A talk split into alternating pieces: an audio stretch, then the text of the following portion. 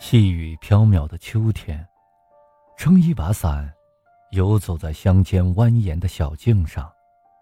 寻觅着乡愁的记忆。看远处的老屋，瓦上生烟，粉墙黛瓦的民居，沉陷在北方特有的风情画卷中，那是别有一番风味的。在我的记忆里，乡间最常见的泥巴，经匠人瓦窑的烘烤，烤制成与泥一色的瓦。在乡村看瓦匠们砌瓦，如读多米诺骨牌是一样的艺术效果。一片又一片的瓦斜躺在屋顶上，凸起来和凹下去的瓦，一片压着一片，一片紧挨着一片，似鱼鳞，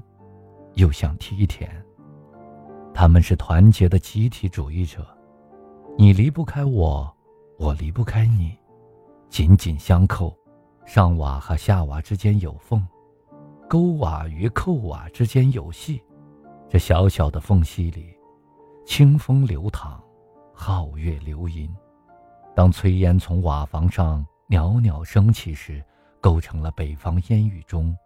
特有的风景。孩提时，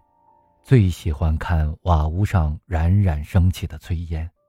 一丝一缕飘飘袅袅的烟雾，薄薄地萦绕在静谧的村庄之上，飘荡在蔚蓝色的天空中。我还喜欢听风雨之中最玄妙的漏音，风在瓦缝中穿过，声如短笛，拖着长长的尾音，像一首首余音绕梁的美声在歌唱。雨点落下，清越激昂，鸡瓦之声与飞流的雨水声，像一曲曲正在弹奏的交响曲，是那样的激昂交错。天长日久，沙土落在瓦面上，叶片腐烂在瓦与瓦之间，一层一层积聚着光阴。偶尔有种子从风中落下，或是从鸟嘴里跌落到瓦上，便会长出一缕碧绿的瓦上草来，比草更好看当属披绿装的苔藓。在背阴的瓦面上，深浅不一地长出一块块墨绿深绿色来，远远望去，绿意盎然，甚是招人喜欢。晨光曦月里，